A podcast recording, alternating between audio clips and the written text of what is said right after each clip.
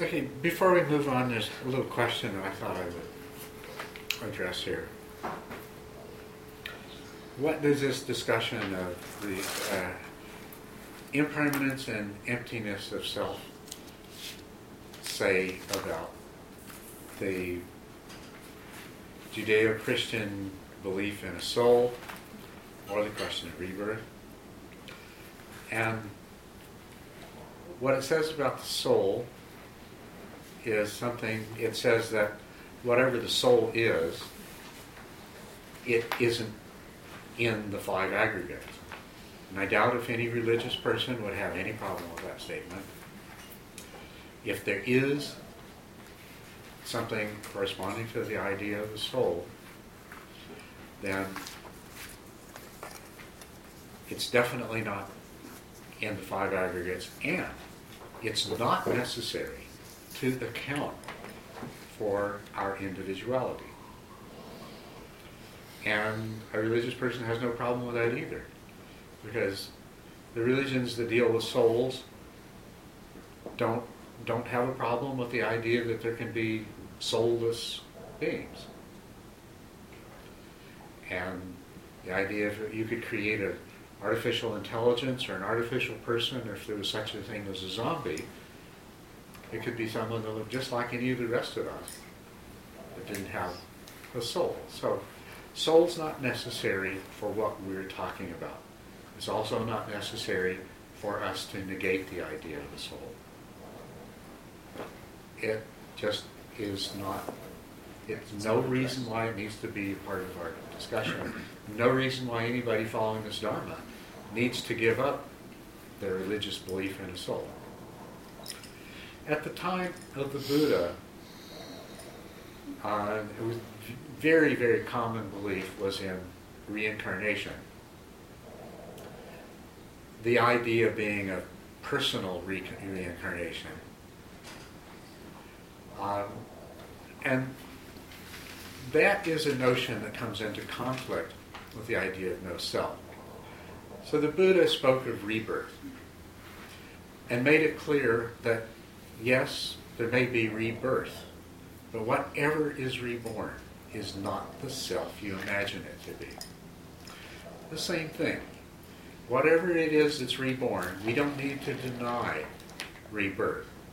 Although it's obvious that reincarnation, that we are this single, unchanging, separate self that somehow holds together in some way and takes on a new body like a new suit of clothes, there's no evidence for that. But if people choose to believe in rebirth, as long as they are, are able to understand that whatever is reborn isn't the self that you imagine you are, it doesn't stand in the way at all of practicing this Dharma. Yeah. So does that mean that the idea of, of, of reincarnation, all that is without concept of an individuality? Is what I just heard. Well, or, or coming from this. The, the thing is that reincarnation is not a part of what the Buddha taught. But the point is that somebody who, uh, you know, depending on if you believe in something under the label of reincarnation, it can't be the kind of reincarnation that assumes. Or, or a soul. I mean, if you talk to some people about souls, Yeah. okay, and think they It, comes to yeah, it comes to the same thing. If there is some sort of of undefinable substance that is a soul, that soul could as easily participate in rebirth as that soul could be uh, resurrected in heaven. And we're not in conflict with either of those views. We're not supporting either of the, those views. And we're just saying that whatever it is that's reborn, and whatever it is that God might take into heaven or send to hell, it's not the you that you think you are. We're interested in exploring the self that you think you are and the implications of that. It also is uh, fine for atheists who believe there is no soul and there's no, no rebirth. Because we never said there was either. yes. Um, could you say what was the difference between rebirth and reincarnation? Well, the difference is an attempt to distinguish between the very common idea, still very common today, of reincarnation is that we are this self we imagine ourselves to be, and that the self we imagine ourselves to be is going to take on a new body. And so the whole point of that is something that cannot be so that doesn't stand up to examination, doesn't stand up to personal reflection or investigation, and indeed is obviously not true. So rebirth is a way of of distinguishing between that clearly false view and allowing people to if it's an important part of a person's belief or faith or motivation to practice or anything else, to believe that there is something that's reborn. So the reborn, rebirth, the word rebirth allows that with, uh, while still making a distinction between reincarnation. That's what you will generally find in Theravadan literature. They will say reincarnation, no, rebirth, yeah, maybe. Composting. Composting. We're composted. Hmm. Okay, so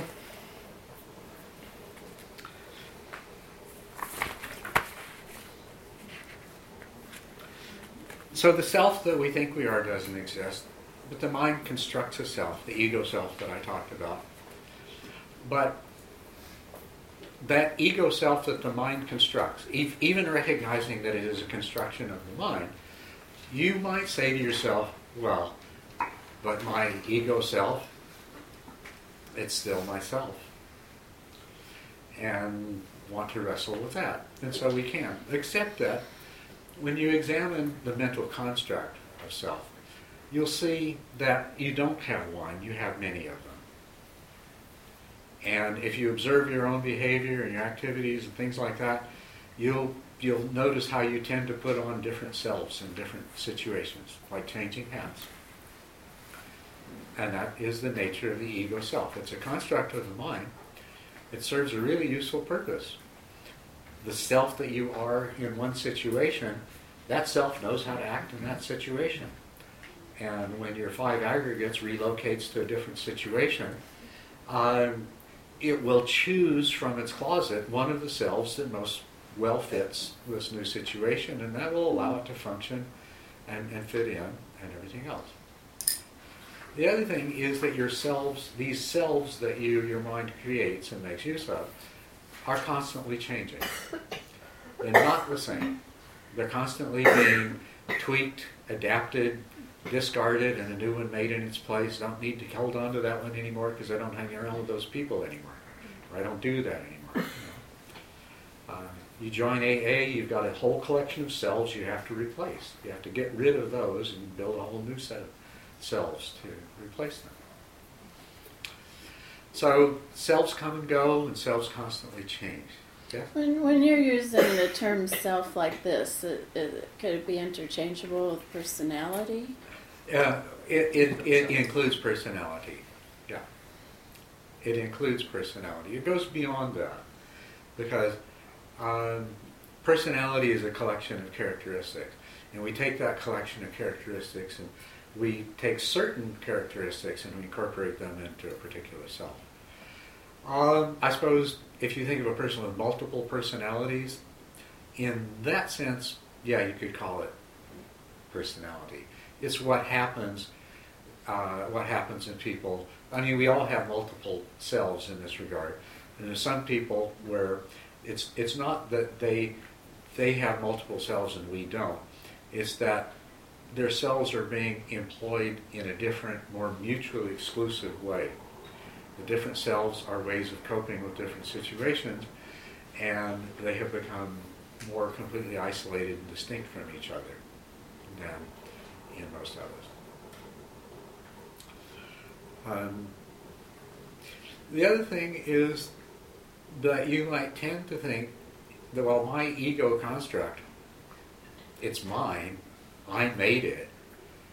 Um, and of course, you, you think of that too when you, you don't like somebody else's ego construct. you give them total responsibility for the ego construct that they're wearing that you don't like.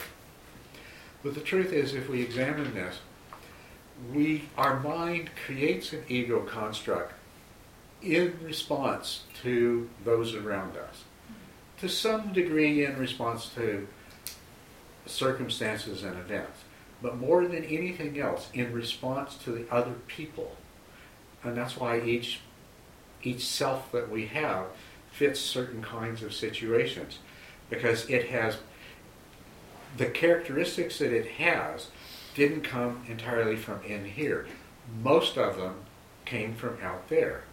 And that information coming from out there was used by the mind to create an appropriate ego self for this situation.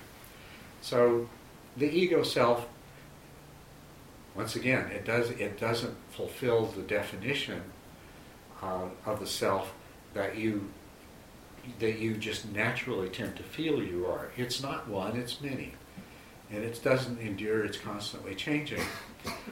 And it's not even separate in the sense that your mind makes it. Other people's minds play a bigger role than your own mind in the generation of these cells. So once again, it's a reality. It's like the five aggregates. It's real. It's there. As a matter of fact, it's part of the five aggregates. It's real and it's there. We're not denying its existence, but we're saying it's not the kind of self that you've come to think it is. And this is the advantage that it gives us when we understand that. and We stop acting as though it were that kind of self. Okay? The third delusion, the third aspect of delusion, which is the third, uh, the, the truth behind the delusion, is the third characteristic of reality. Third characteristic of phenomenal experience, of human, of human experience which is suffering. It's basically that it is that to the degree to which you cling to the notion of the self or the notion of the world as you perceive it, you are going to suffer.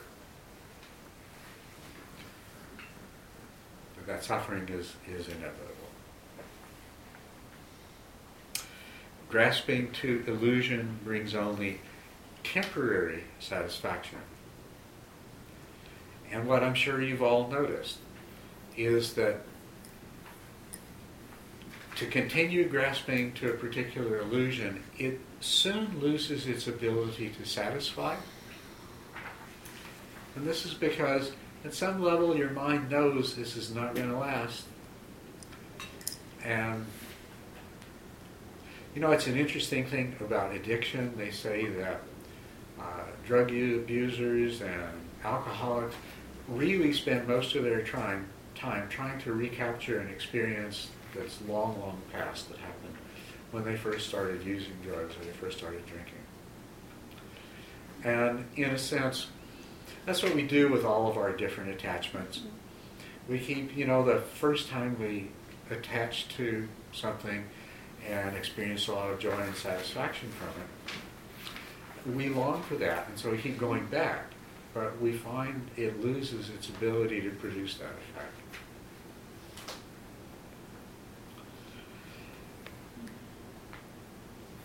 So this is one of the things that we experience in life is that we spend our lives pursuing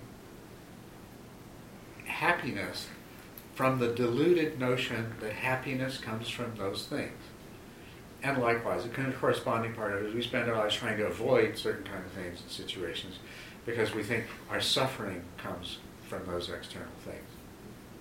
That's the delusion that keeps us from seeing this truth, that clinging to these things is the cause of suffering. And so our experience, the experience of um, what's the right, the experience of a dedicated hedonist is that it just gets harder and harder and harder to get anything even vaguely resembling the same kind of satisfaction. And in that way, even for the most dedicated hedonist, if they're honest, their life is becoming more and more joyless. And that is the truth of suffering. Now, I want to talk to you a little bit about what happens with what you might call premature insight or insight ahead of its time. You can have insight into the impermanence and emptiness of everything in the world. You can have insight into the impermanence and emptiness of yourself. And you can have insight into the dissatisfactoriness of clinging to these things. And if your mind hasn't been prepared properly, it's going to be a terrible experience. Your life will become, it will seem to be meaningless, hopeless. You see, when you see the way things, when you see that your delusions no longer hold, you've lost something. And it's a terrible experience of loss. When some part of your mind begins to suspect that the self it always believed doesn't exist, it interprets it in exactly the same way as it's going to die. You experience the fear of death associated with the with the with a premature insight into the impermanence and emptiness of self comes a terrible inner fear, terror, a loss. It feels exactly like dying. You've just been given a death sentence. Now this uh, this is premature because it's it's based on an illusion. What is disappearing is only an illusion. Nothing else is changing. But so long as you cling to the illusion, to learn that the illusion doesn't exist gets interpreted as the self I used to be is no more. I've lost something. I've died. It's to undergo a death experience. Now, if a person successfully negotiates that, if you successfully negotiate the fear, and the terror, and the misery, the meaninglessness, the despair, you will come out the other side and find that there is something on the other side that is absolutely wonderful, far more wonderful than anything you ever imagined. And you really lost nothing. You've lost nothing at all. The only thing, the only thing that was there that isn't is the illusion. But people don't always complete the transition. And that's why it's best to it's best to confront insight when you're properly prepared. Because otherwise you have a terrible, terrible experience and you back away called the rolling up of the mat stage. There is a way to put it into it, and that's you run off and you you you, you sex, food, money, power, drink, distraction, everything you can think of. And all of those things will let all your old habits come back. And the uncomfortable things that you learned will get compartmentalized. They'll keep coming back at you though. Once they're there, they're never going to go away. But sometimes people don't make the transition. So it's very important in the cultivation of insight that you be properly prepared. You have a question? Is this um, Dark Night of the Soul thing? This is Dark Night of the Soul, exactly. Is it inevitable? No. Just everybody doesn't Well- go through this. there everybody has to pass everybody has to pass from belief and attachment to letting go to discovering what's on the other side. But not everybody has to make that transition as a dark night of the soul. The dark night of the soul is what it was what it's described in as christian mysticism the term coined by st john of the cross. And St. Teresa of Avila talks about it, Master Eckhart, Eckhart, things like that. In Buddhism, when it occurs, it's referred to as the dukkha jnanas, the knowledges of suffering. And it's outlined as a series of them knowledge of fear, knowledge of misery, knowledge of disgust. Yeah. But everyone has to cross the same place, but they don't have to experience it that way. So then, Culadasa, when one is uh, talking with someone about the Dharma, whether it's in a formal sense or a friend asks you about this or whatever, then one must be very judicious then about at what entry point you you speak about this, if I understand you right. I mean, you don't want to launch into impermanence, perhaps, and Well, emptiness. No, you can speak about these things fine because a person can have an absolutely thorough and complete intellectual understanding. You can speak about it all you want, it will only help them.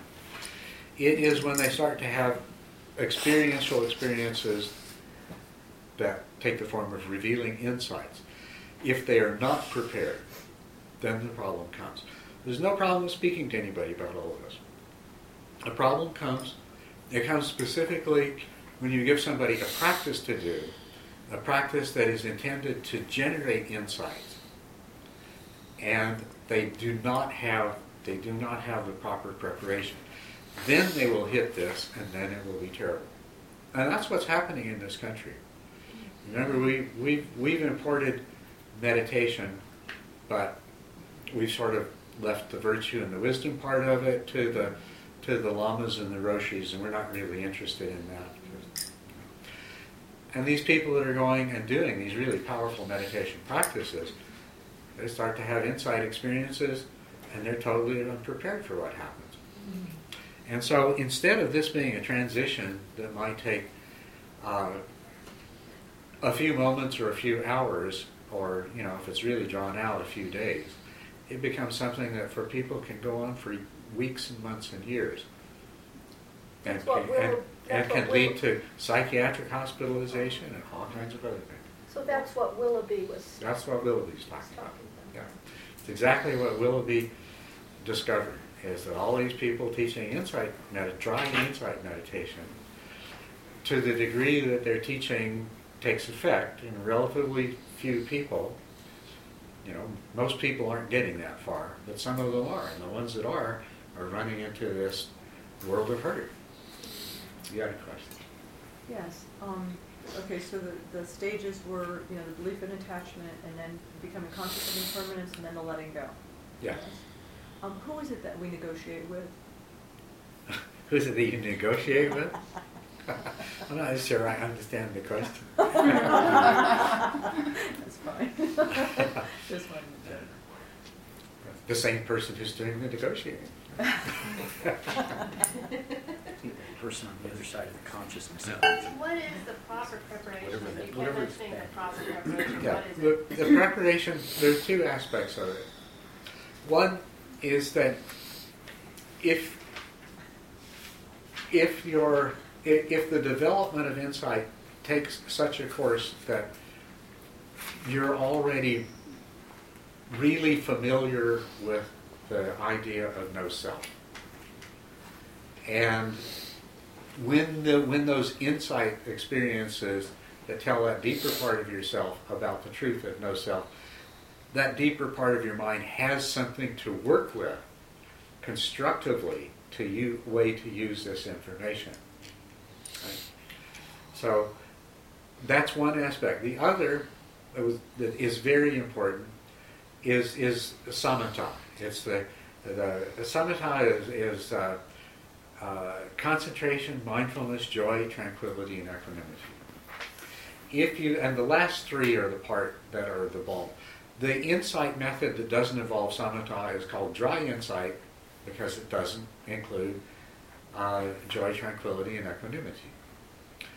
Uh, and it, it, the joy, tranquility, and equanimity are the lubricant, the balm. I mean, picture yourself. You have a mind that is joyful and happy. You have enormous tranquility. You have great equanimity. You don't react. And this you have some insights and information starts to trickle down and there's some emotions rise up. I mean, this is the dynamic that's happening. Information's getting down there to some part of yourself says, What? Really? I don't exist the way I think I do? Hmm. That produces some emotions. The emotions are going to come out. So you're going to have that feeling of, of the grounds sort of that you've always stood on is, is, is sort of dissolving underneath you. And maybe a bit of anxiety and fear. But if you're filled with joy and happiness, it's like, yeah, okay, you're going to sail through it pretty easily. But if that starts happening and you're in this place of just, I'm going to keep doing this no matter blah, blah, blah, driving, driving, I'm going to do it, I want to be enlightened, I can do it, my knees hurt, but I'll do it anyway. If is your mindset, and now from deep down inside comes this feeling of horror, terror. It's like, whoa, you've got nothing. So you've got no way to deal with it. It's going to knock you over. If you're lucky, it might not last very long.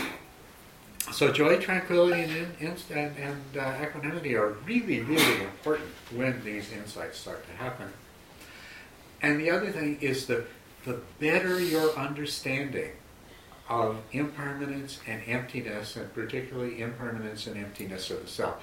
And that's because we're all, although we don't want to lose our world, we're happy to let it go if we get to keep ourselves. It's when we start losing the mm-hmm. self that it gets really rough.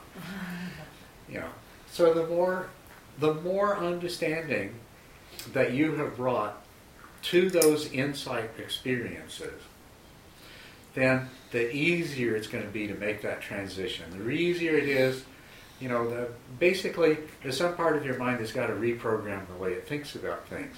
And you've given it the raw material to use in that reprogramming. So when you, when you, when people have an experience perhaps of really seeing into the emptiness or impermanence of the self, and they feel a sense of relief, like, oh gosh, that's a weight off me, you know, then, then they're- don't have that horror. That's right. And so because they have these other factors that have helped them feel a sense that this is mm-hmm. actually a pleasant or relieving thing. Yeah, yeah, that's right. It can even be a, a sort of, wow, it's really true what I've always heard. You know, that- that kind of experience.